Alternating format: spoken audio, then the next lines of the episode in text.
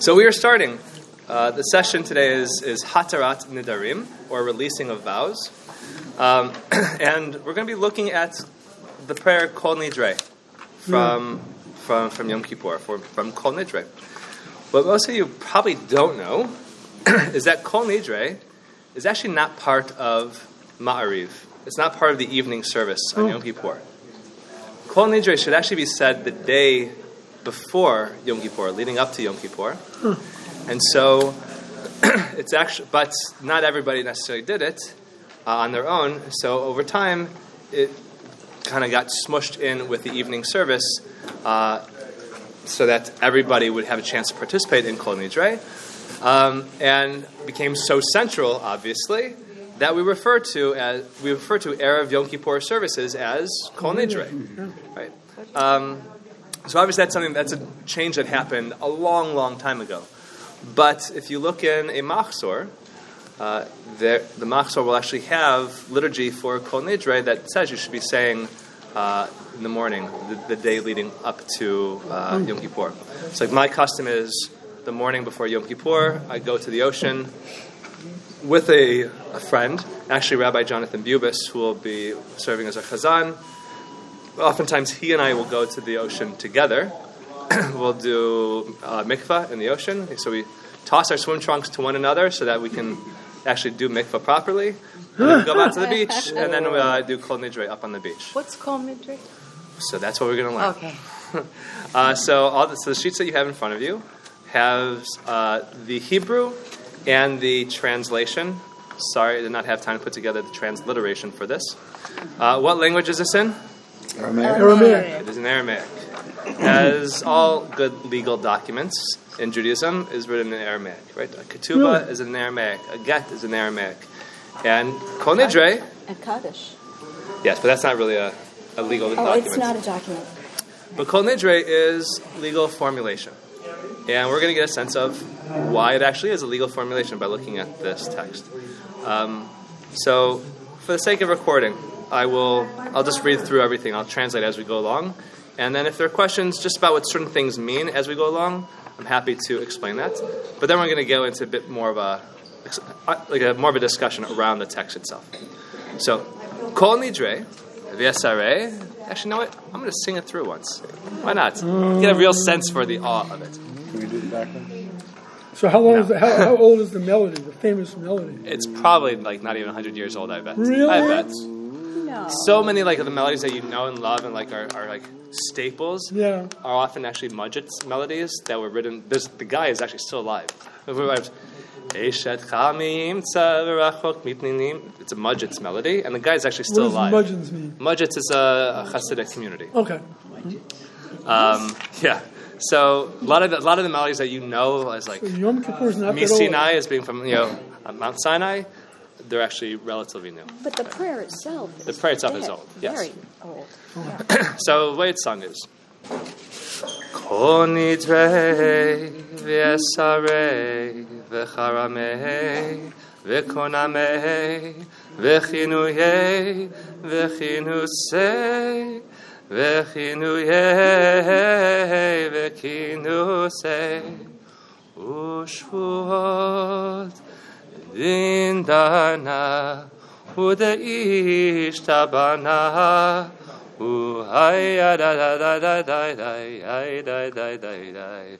Udacharimna Udisarna Hanafshatana Miyom Kippurim ze ad Yom Kippurim haba aleinu letova. Acharit navahon Hon Yehon Sharan Shevikin Shevitim Betelim Umefutalim Lasharirin Lakayamim Nidrana La Nidre Vasarana La Sare Ushvuatana La Obviously not done well. This is the very first time I've even tried singing Kol Nidre this year. So uh, You know who did a good Kol Nidre? Beautiful job. Al Jolson. Al Jolson. Oh, Yeah. well. yes. Well, he's you know. In the, in, Yeah, no, in the jazz, jazz singer. I know. yeah, I know. does. Actually, I mean- I didn't love it that much. I- I actually didn't love that uh, his rendition all that much. Now, Neil Diamond. I love Nah, that Diamond. movie. Yes, I Adrian. already have a question. Neil Diamond. Yeah, I do too. Um, ab- About the, the uh, Hebrew and the tune, because when our cantor used to sing it, he would use, he would sing almost as you did, Yom Kippurim zeh ad Yom Kippurim, Yeah. haba aleinu letovah. So they're different. So- So that that one verse, there are a lot of, and I'll get to that verse more in a, in a, in a little bit, but there are different opinions on uh, how that verse should actually be sung, what the words are, and the order of the words, and even the very uh, opening line. There are multiple versions of uh, of the order of all of them. Uh, That line sounds like Hebrew, not Aramaic. I know. Haba Aleinu? That Yes. sounds, That's what I was that's straight Hebrew, right? You. so So much of the right, because sound other if it was Aramaic, it'd be miyama kippurim, Right, but so that's some of it is Hebrew. But Yom Kippurim is actually like the name, so it makes sense that you would say Mi Yom Kippurim instead of saying like Yama Kippurim. Right. Uh, and Zeh and Ad, right? Wait, so this is a Hebrewized version of the Aramaic. No, No, that's Hebrew. this is this is the version that is. Just like Kaddish is not all Aramaic. Kaddish also has Hebrew. What is it? A ketubah also has Hebrew in it as well. Huh. They do. Because like there's just you know some things that right Hebrew is people know certain things in Hebrew and but the main language that they used was Aramaic. Okay, so either way, let's go through one line at a time. So kol nidre v'yasare v'charame v'koname v'chinuye v'kinusei ushvuot. Those are so we're laying out what we're talking about. So all vows, uh, nidre vows, obligations esare, uh, and renunciations charame, and dedications koname, formula, formulas of commitments chinuye, decrees kinuse, and oaths shvuot. Now, of course, the English can only be an approximation of what the Hebrew is really talking about. So, uh, nidre comes from the word neder, which means you're making a, a vow in the name of God. Neder comes from, I mean, that's straight out of the Torah, the idea of nedarim and making vows. It's like when I say, I swear to God, I'm going to do X, Y, Z, comes from uh, the idea of nidare. Esare comes from the word asur, which means forbidden, but it also comes from the word, uh, but the word asir also means bound. So in the morning when we say matir asurim, God frees the bound.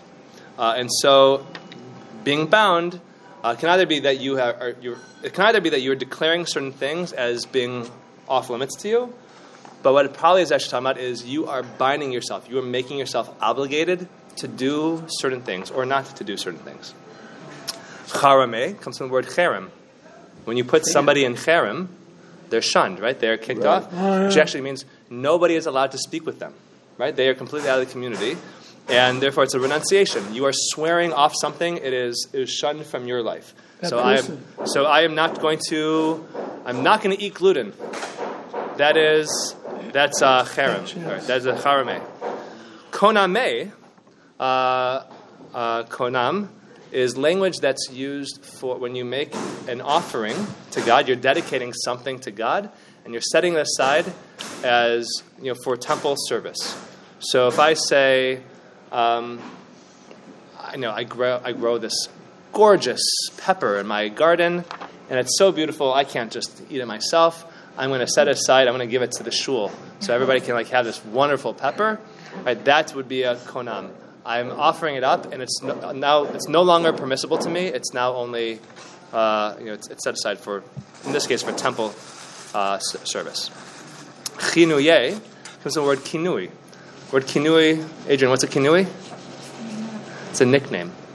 Uh, right, it's from the word makir, to know or to recognize. So chinui is, right, it's, it's a nickname or whatever. So the idea here, chinuye, would be you're making a vow, but using language that's not an actual vow. So if you say, "Oh, I swear I would, you know, I, I, I could eat a horse right now, whatever, right?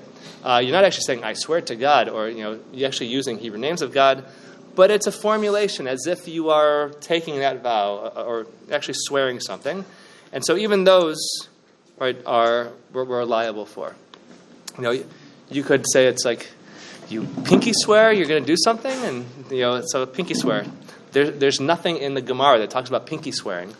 You might be surprised, but uh, if you pinky swear and kiss on it, you know that is you're obligated, right? Can I ask you, uh, uh, is, it, is it important to know the background of this prayer, how why it was created? Because I always thought it. Well, it- we'll get to it. Oh, okay. We'll get to it. All right. The kinuse um, is the word kanas is uh, a tax or a, a penalty, a fine. Um, in this case, but it's also uh, not so much that you're you know pledging a penalty, but when penalties or fines are given out, they're decreed. And so, this case, the idea of a kinuse, kinuse or a kinus, is you are decreeing something. You are making it publicly known that you're going to do something or not to do something. And shvuot, uh, shvu, uh, shvuah, is an oath, right? It's just a form of a, of a vow of sorts. It's like you're pledging something or a No, promise. that's got to be in Aramaic because Hebrew that would be I, a week. I know. Yes. How do you spell it in Hebrew? Same. That's It's, why it's, it's fine. there's no connection No. in the meaning. Well, in in in in in, uh, in Hebrew, the connection, the word shvuah for a week comes from sheva, Which is as in seven, seven. seven days of the week, right? Seven. Yeah. So I, don't- I don't know the etymology of, of shvuah in this case for a uh, an oath. Okay.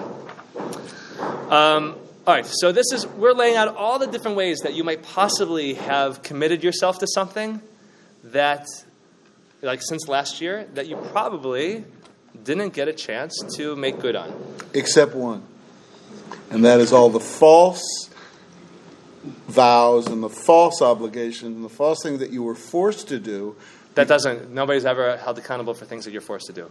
So If you're if you're forced to make a promise of something like that or Right. anything, How do you know what's forced and what's not? I mean, you know. You know. you know. If you are forced into something, like um, whatever it is, somebody You know. holds a gun to your head and says, you know, promise me you're going to give me a million dollars, and you say, and swear to God, and you say, I swear to God, I'm going to give you a million dollars, but like, you know, first of all, that would be a really bad robber. Like, promise me you're going to the bank tomorrow and take out the money and give it to me, right? Um, so, but the idea there is uh, you're forced to make that promise, and therefore you're actually you fall in a category of what's called anus, meaning forced, you're pressed, and nobody is uh, ever held accountable for things that they do when they are. Because I was specifically thinking about the uh, expulsion from Spain. When people, Right, they, if they wanted to stay in Judaism, whatever. Spain, they, Yeah. they were forced to be cast. They had to make certain promises. They became, uh, uh, they had to convert. Yeah, they are, they are anusim. They're anusim. Yeah, they were. Yeah. Okay, all right. Penalty death. All right. So we continue now. Okay. Um, God, that banging is driving me nuts. Can somebody close that door? Well, we'll be suffocating. I thought there was an air conditioner down here. No. No, it's just It's cool. all right. I'm just thinking for, for the sake of this, just to have Just that banging concentrate. constantly. Just It's annoying to listen You know, we ought to go have services right in front of them, and then you know. Yeah. Oh, Right. God, into close the door on that. Thank you, Kevin. We should have a fan down oh. We should. All right. Oh dear. So Get then we continue to the next line here. Din darna ud ishtabana uda charimna uda sarna al nafshatana. Okay, Poetic. all this is poetic. But the word, the prefix de means she or asher, which. And the ending na means I, as in ana or ani. Oh, yeah, yeah, is yeah. I. So, din darna, which I vowed, neder, right? The, the root in the middle is neder. Ud ishtabana, which I, what's the root of ishtabana? Shaba, or shavua, in which I pledged. Oh. Udacharimna, in which I cherem, put into cherem, I renounced. Udasarna al nafshatana, in which and al nafshatana means upon myself. The nefesh is right, not just soul, but it's also self. Al nafshatana upon myself. So I took an obligation upon myself, is what they're saying. So all these different pledges and vows and oaths and you know whatever, which I've pledged and oathed and vowed, right, sworn. Miyom Kippurim zeh ad Yom Kippurim. And so there, Adrian, we get to the verse that was difficult. So some people say Miyom Kippurim ad Yom Kippurim zeh, from last year until this year, which probably actually makes the most sense. Because you're saying anything that I've pledged last year, since last year up until this point, Yeah, that's the idea. right? Uh, it's a little weird to say anything that I'm going to, or the idea is I'm looking, I'm forward looking. Anything I pledge from today until next year, it's, you know, uh, you know, that's what I'm talking about. Right? Or you could say miyom kippurim zeh from this ad yom kippurim haba until next yom kippurim, the next haba, the one that comes to us. Aleinu letova. Uh, you know, you can either understand it as may it be good for us, or it could be uh, haba aleinu tova from last uh, from last Yom Kippur until this Yom Kippur, which comes to us for good, um, for the sake of good. It's a very screwy line. There are multiple versions in every single machzor you pick up. Even within the conservative movement, you pick up one machzor versus another machzor, there are going to be different formulations of this verse. Because nobody's really certain what the actual theology is, and everybody has their own personal feelings. If you come from this, you know, shtetl versus that shtetl, like people have their customs, and whoever the editor was of that machzor is probably bringing their history into it. Yeah, So yeah. that's one screwy line, and it's in Hebrew as well. So it's like it just stands out like a sore thumb for many reasons. Okay, kulhon, all of them. Acharit navahon. I regret all of them. That makes no sense. There may be some that you Well, s- then- still want to continue to be obligated to that you made in good faith that you're very happy about. You don't regret them. I mean, But- there's a, uh, hold on, but there's a reason why we regret them. Because yes, there might be some that you regret, but there's a reason why we definitely want to regret making these promises. These promises, which for the most part involve the invoking of the name of God, right? And that's something we don't necessarily want to do. We'll talk about that a little bit more in a, in a, in a second, right? So I regret all of them. Kulhon, Yehon Sharan. Uh, so all these things which I swore off will now be permitted. Sharan, uh, it means permitted, permissible. So all those things which I swore off now will be permissible to me. Shvikin, Shvitin, uh, they'll be uh, they'll be pardoned, they'll be removed, like Shabbat, like Shevet, like stopped, right? will be ceased. These these commitments will be ceased. But B'teilin and Mufutalim, they will be null and void. La sharirin v'la kayamim, they will shall no longer be valid nor applicable. So we're saying all these things that I've pledged, no longer can I be held accountable for them. Nidrana la nidre, that which I vowed are not actually uh, vows. Vasarna la asarai, and those things, uh, those renunciations, uh, are not renunciations. Ushvatana la shvuot, and my promises, those that which I've promised, are not promises. And that's it. And we say it three times to make sure that everybody's heard us. Right? To make sure that you know, people know we are not held accountable for any of these promises that we made. Okay. So, before I continue, thoughts and reflections on actually understanding what the words of Well, Kol Nidre are really I can bring up the traditional objection made by outsiders who are. Can't trust the Jews. Yeah. no, really. I mean, the problem, and I think, if I recall correctly, I think even the rabbis have this problem. That an outsider might say, well, look at you pernicious Jews. You're, you're already making something that, whereas if you make us a promise, you get to break your promises. And what an evil, pernicious thing this is. And, and, you know, it shows that Jews are not trustworthy as a people. This is a condemnation of the Jewish people that we have such a thing, especially since we give such prominence uh, And in what we're doing. and So for that's people the- who don't understand what this is actually about, Right, that's- a very good argument. Right? You would say like, who would trust? Who would do business with anybody who like that? You just You yeah, know, disavow. contracts are no good. I have to tell you, it's, It's because like- I, it could be interpreted that way. It's made me uncomfortable in a way, uh, and I'm hoping you're going to continue. I'm to hoping explain that I can help bring you comfort. yes. Other thoughts, reflections initially on all this? I need a cookie. Yeah.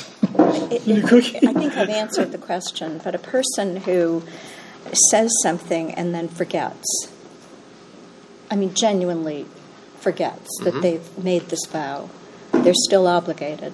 Okay. Yeah, well, so, well, well they, Alzheimer's? they would be. What about Alzheimer's? I Well, mean, that's a so- whole different. somebody who's not of sound mind right, can't be held okay, I'm accountable going- as I'm well. going a little bit. all right. Um, but, but that's a good example. What if I promised somebody that I was going to do something and I totally forgot about that obligation, that promise, um, and you and I don't make good on it? Like that's that's pretty bad. But this frees me from that obligation because you know this is a catch-all. All those things, whether I remember them or not, uh, anything that I promised or vowed, it's not accountable anymore. You know, this is a little digression, but the reason why this is important to me, why I've always been impressed by this, this is how you create a civil society that's corrupt, that, that makes a commitment to not be corrupt. The, you know, the God's involved with every commitment, every kind of every kind of commitment to you know to any kind of legal commitment or any kind of personal commitment. It isn't something you just throw off and just kind of like underhandedly do something that that uh, kind of under undermines the value of it. In a, in a Jewish society, commitments have have meaning. But here it seems like commitments don't. No, no, no. This is this is a prayer. This is a this is a, a very solemn kind of prayer, kind of taking responsibility for having to make this to, to, to let go of these commitments. This is a prayer, a solemn prayer, recognizing the, a problem that someone's got themselves into, perhaps. And this is not something that's a, a trifling. And that, okay, I, you know, you know, it doesn't, it doesn't matter. I can just say no. This is very solemn. This is very important. This is how you create a, a, It's- a healthy society. It's, it's word- reminds me also, it's sort of the counter of what the Torah is always saying about Lashon Hara and the importance of words and how to choose your words carefully. And it makes you think by saying that, you know, when you're making a vow, you really need to be thinking about what you're saying. You really need to be. I think I'm missing some because it seems like the opposite. It does Right. seem like Explain. the opposite. Well, I think that's why the think- I think- historical I think- contest think is absolutely I think, I critical. think the rabbi needs to explain. Okay. Because I think this prayer was written in answer to something that was happening at the time, the historical time that it was well, written. him- Possibly, let not, not, not, not necessarily. find. Yeah, Wendy, less, on, on less Yom count here. Kippur, aren't you supposed to start with a clean slate? Uh, it's after Yom Kippur they're really given a clean slate. Right? Yom Kippur is really the final day here. Yeah. So here's the thing. Starting today with Rosh Chodesh Elul, all the way up through Rosh Hashanah, right? That's when we're doing our introspection and trying to get a sense of who we are, where we've been, where we're going, evaluate our relationships, and approach those people to ask for forgiveness, to grant forgiveness, and whatnot. And then, and if we don't really do that work by the time we get to Rosh Hashanah, you really need to do that work by the time between Rosh Hashanah and Yom Kippur. But is Yom Kippur about relationships with other people? About relationship to God. It's about relationship to God. So that is we have to we there's nothing really in the in the language of the in the liturgy of Yom Kippur that's about others. I mean, we do talk about al lefanecha for the sin which we've committed before you through wanton glances and through you know wicked speech and you know whatever. But all those start with al lefanecha for the sin which we've committed before you, God. Right. So we're actually apologizing to God not to the people. We have to uh, apologize to people before we can uh, stand before God. Because if you don't do that work initially, there's no point in even standing before God because you didn't do the prep work. You have to do that stuff first. So Kol Nidre, being the very beginning of Yom Kippur, this is when we're shifting our attention away from others to God. And so we're talking about all these vows and oaths and promises that we've made are not about promises in business or to other people. It's about promises we made to God. So the person who says, "Oh, this is good proof why you can't trust Jews and to go into business with them, whatever, because they just, you know, their word's no good," has absolutely nothing to do with the way that we conduct ourselves in business. This has everything to do with the way we conduct ourselves in relationship to God. In fact, the way we do business is that you always have two witnesses that sign on a contract as adim, as witnesses, to testify to the fact that they've seen two people agree to whatever terms have been agreed upon. So it's not even just two people, and it's, you know, he said, she said. It's there are always witnesses to be able to attest to what was seen, and to make sure that those contracts are always uh, um, are always valid and applicable. right? Um, contracts always end uh, hakol uh, sharir kayam, right? Or kayamin, right? Everything is always is applicable and valid. So that gives a little bit of context here. So we're not talking about vows and oaths to other people. We're talking about vows and oaths to God. So what are vows and oaths that you might make to God throughout the year? Promise to quit smoking. Yeah, I promise. I swear to God, this I don't is smoke. swear to God, this is my last cigarette, right? And what if you don't actually make good on that? That's a problem. Or you say, I swear to God, if I get out of this situation, I'm going to start going to shul every single Shabbat, right? and you don't make good on it, right? Not because you had, you know, ill intent, or because like, ha, I got one over on God. You might have every intention to uphold that promise, but you've used language as a kind of a promise to God that you can't make good on.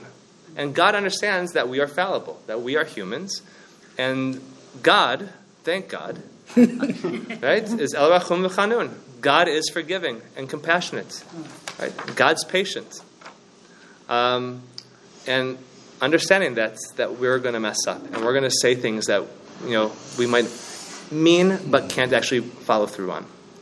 So, what would be the problem if we didn't have Kol Nidre as a formula? If we made those vows throughout the year to God, but we didn't have Kol Nidre? You'd just be adding them up. Well, one, you'd be adding them up, but not only would you be adding them up, but You'd be you're not going to be, but you're not going to be making good on these promises. What's the problem with that? And this is not exactly You're always gonna be- but uh, it You're- seems, it seems that it minimizes the importance of Kol Nidra because God is God is God, and He's there. He or she is there somewhere, and and if you don't look at this as saying that you're at, you're you're eliminating the vows and the promises you've made to people, then I don't think it has as much meaning because it, because God is so indefinite. We don't know. And I mean, it, I don't think he's busy thinking about whether you or I promise to give up cigarettes for the year or what. I mean, it's much more important if you promise somebody that you're going to be there for them, or if you, or if you promise somebody that you're going to do something. So I'm, I'm confused about the idea that just the promises that you made to God, because most Well, people don't even make Because you still are accountable for the promises you make to other people, right? Which Kol Nidre really is saying you're still accountable to those individuals, but I, Okay. God, am I'm cool. I don't like. I know you promised it, but like I'm cool. I'm not gonna actually. You know, I'm never gonna come back and collect on that promise. But I want to get back to the, my question from before, which is, what is the major problem if you've made a promise to God, whether you remember or not, but especially if you don't make good on that promise? Well, then you would always be guilty, and you wouldn't be able to work on your relationships with other people because you're always guilty before God. So, yes, are you going to be guilty before God, but you're going to be guilty of what? blasphemy. Yeah, right? Of what? What did you say? Blasphemy. Well, Say that, say that, Phil? taking the Lord's name in vain. Taking the Lord's name in vain, right? Of, of That's literally what it means. To take the Lord's name in vain means that you say, I swear to God No. X, and if you don't make good on that, like you have now actually taken God's name in vain, and you've actually belittled the you know the sanctity and the greatness of God's name.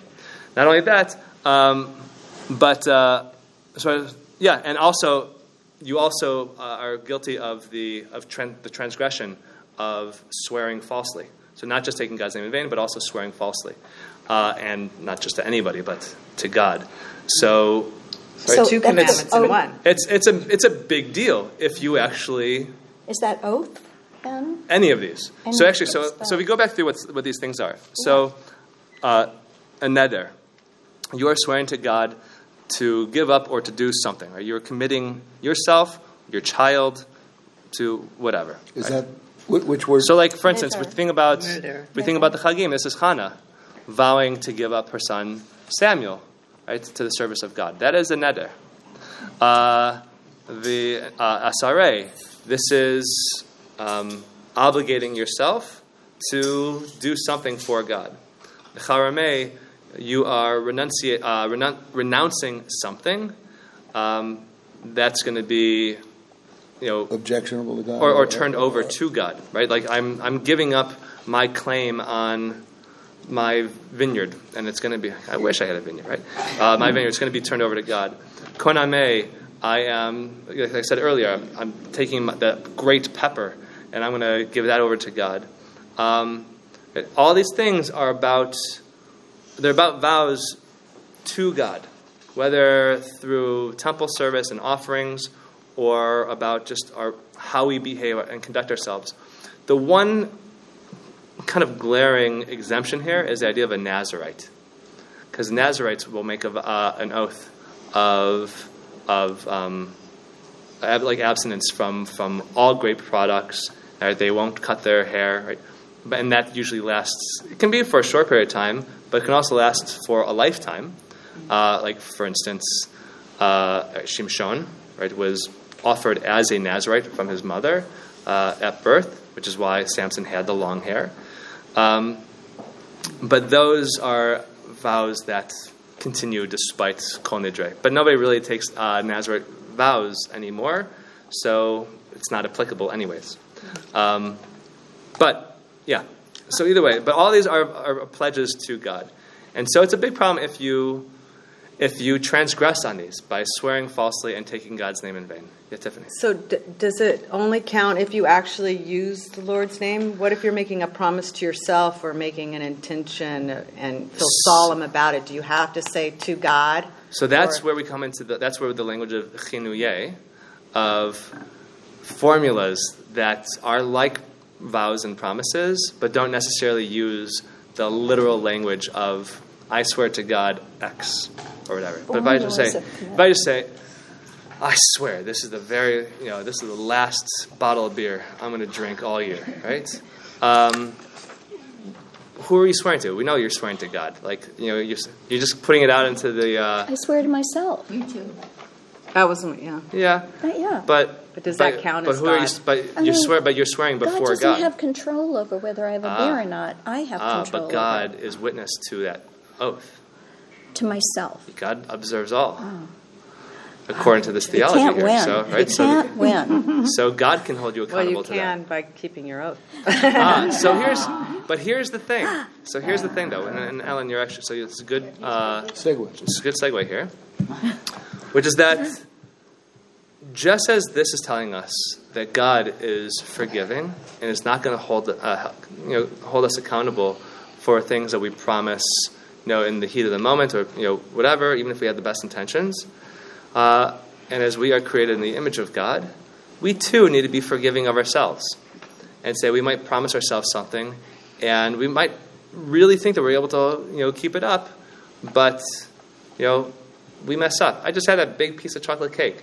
I like that's probably like the, maybe the third or fourth piece of cake I've had like in a year. Yeah, you don't right? eat sugar. Hardly ever eat sugar anymore. But for whatever reason, I saw it, and it's just I didn't have dinner last night, and I'm just really I was hungry and it looked good, so like I had it. I feel kind of crappy now that I ate it. Like I just feel kind of sick, um, and I should forgive myself, right? However, letting somebody off the hook, God letting us off the hook, or us, or, or us letting ourselves off the hook, does not mean that we're fully off the hook. It doesn't mean that we're free to just do whatever we want, whenever we want, and right, we still are accountable, and we still have to be able to push ourselves to be the best versions of ourselves that we can, right? To be able to make good on these things, but also to be really serious and to really contemplate those promises that we're making to ourselves to God. Right? To say, I'm really serious about wanting to be healthy and not putting junk into my body. I know how I feel when I eat that junk, and therefore, like, I've got to really push myself. Now I'm going to mess up, and that's okay, as long as I really have the intention of following through on this. But if I'm bouncing around one month to the next, starting this diet and that diet and, and this, you know, giving up that and giving up this, uh, and I never really follow through on it, like it's how am I ever going to trust myself to actually follow through on any of them? I've got to take it really seriously. And I have to hold myself accountable, but I also have to be patient and forgiving and loving of myself. This is the crux of it because it's so funny while you're talking, I'm thinking uh, to myself that, you know, what if, what if, what if, and I keep wanting to say, you know, that I'm hearing my kids' teachers say, No what ifs. No what ifs. We're just having this conversation. No what ifs. It's not always black and white.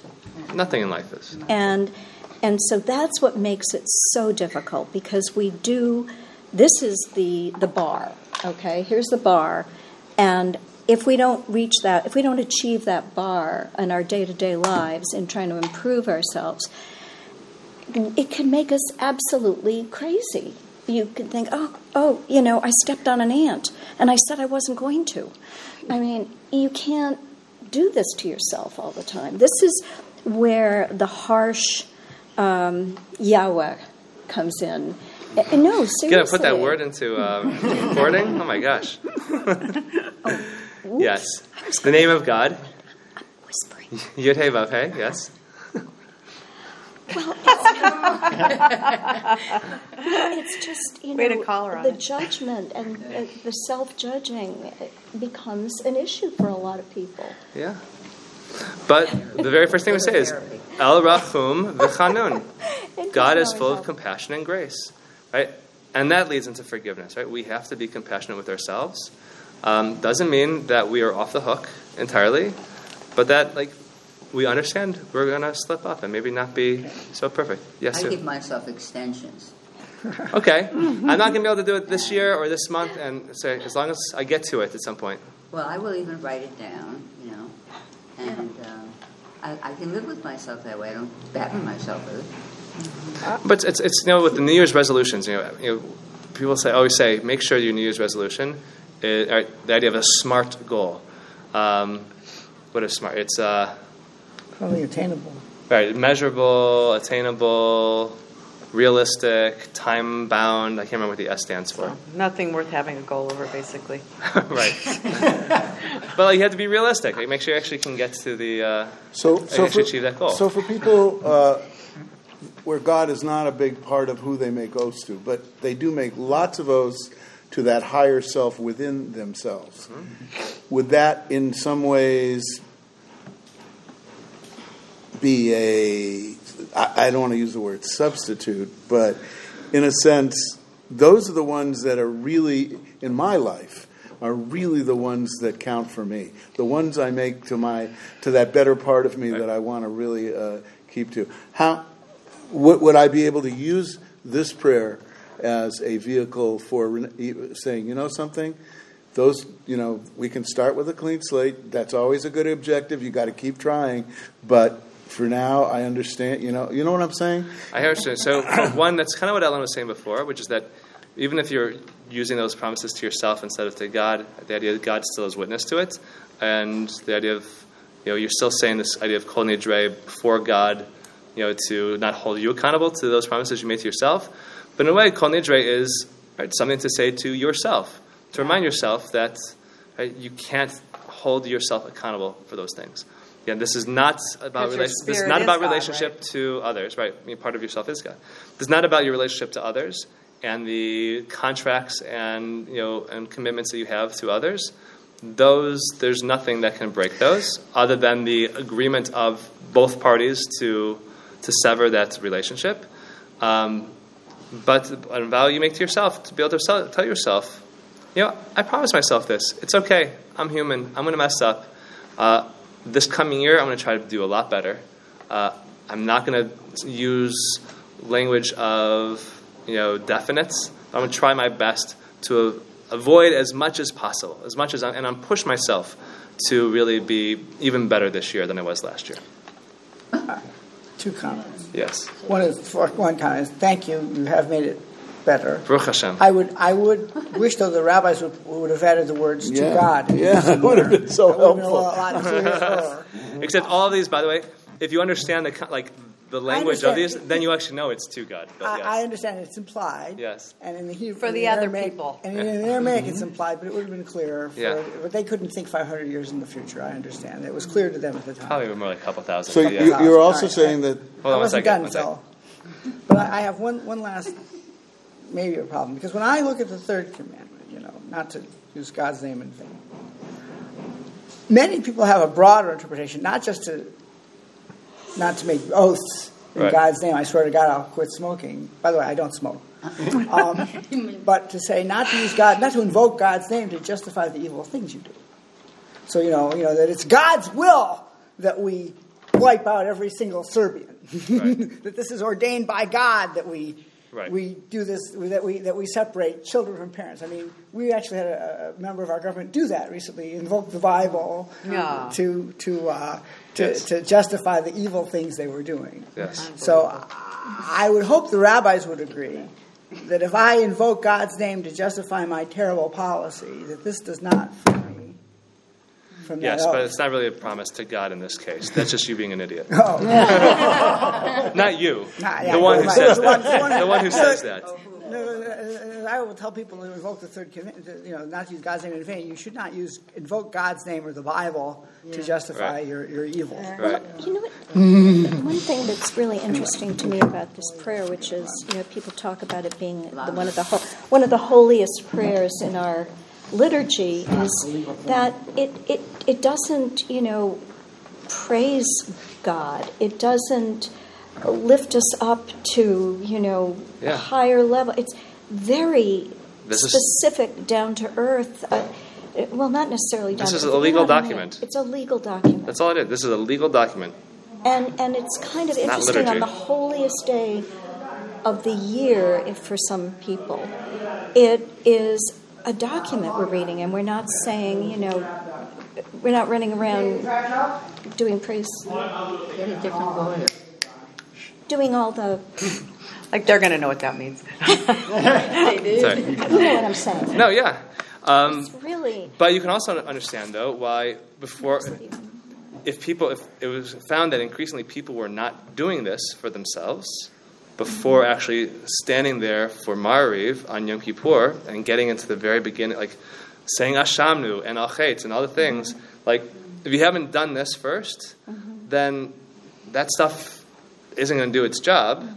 And so, therefore, let's get this out of the way. Let's make sure everybody in the community has had a chance to, uh, you know, free themselves from their obligations to God in this, uh, and then we can get on with everything.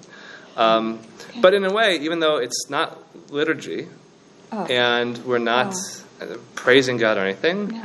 it's actually still an extremely important, extremely powerful, Yeah. um, you know, uh, uh, language in this case, because it's uh, it's that reminder that we're human and we're fallible, and it's that humility with which one needs to enter in the space to stand before God, especially on Yom Kippur. Uh, so, right, to acknowledge that we're not perfect uh, for the very first act before entering into Yom Kippur, um, yeah, it's really crucial. So you can see why it has become such a central part of our the larger High Holiday liturgy. So it's a setup for the prostration and everything. Yeah, What's a prostration? laying When flat on the ground. lie flat Oh, on Jews the- do that too? I thought it was just a Catholic thing. Oh, we do it on Yom Kippur. On Yom Kippur. Really, in front of everybody? Oh, yeah. Everyone gets on the Oh, ground? yeah. How? It's fun. What's, Oh, you'll have where's a the bar. room? Yeah, Right in the aisle. I invite people to. Right in the aisle. Yeah, Oh, yeah. I invite That's, move around. that's expressing gratitude, isn't it? No, that's expressing humility. Humility to God. You're prostrating I am as low as can be. Oh, I'm sorry. But also, I, I, what just occurred to me is that this is the perfect prayer, uh, or the perfect expression to say before, to help you have a clean snake, a clean slate, clean snake, a clean slate when you're re- reconnecting to God. It's the, and this is the best, one of the greatest times of the year to reconnect. Uh, this is a wonderful time. We should be doing it all the time, but especially on Rosh Hashanah and, and Yom Kippur. This really sets it up so that we're ready to reconnect. We are we're we're cleaning our slate. We're cleaning our slate of the obligations, of the promises, and everything. And now we can enter the the Yom Kippur with with this kind of attitude of, Oh, the broken bread. of reconnection. Oh, And, it's a uh, rebirth. yeah. It's a kind of a, n- not a rebirth. It's, Yes, It's- that's in that's- way that's- a yeah. rebirth. And God willing, we're all able to actually achieve that uh, that clean slate and to be able to approach God from a place of humility. And yeah. Well, Yasher Shemashal, I'm happy to Koach. talk more. Yes, Yasher Are you going to go over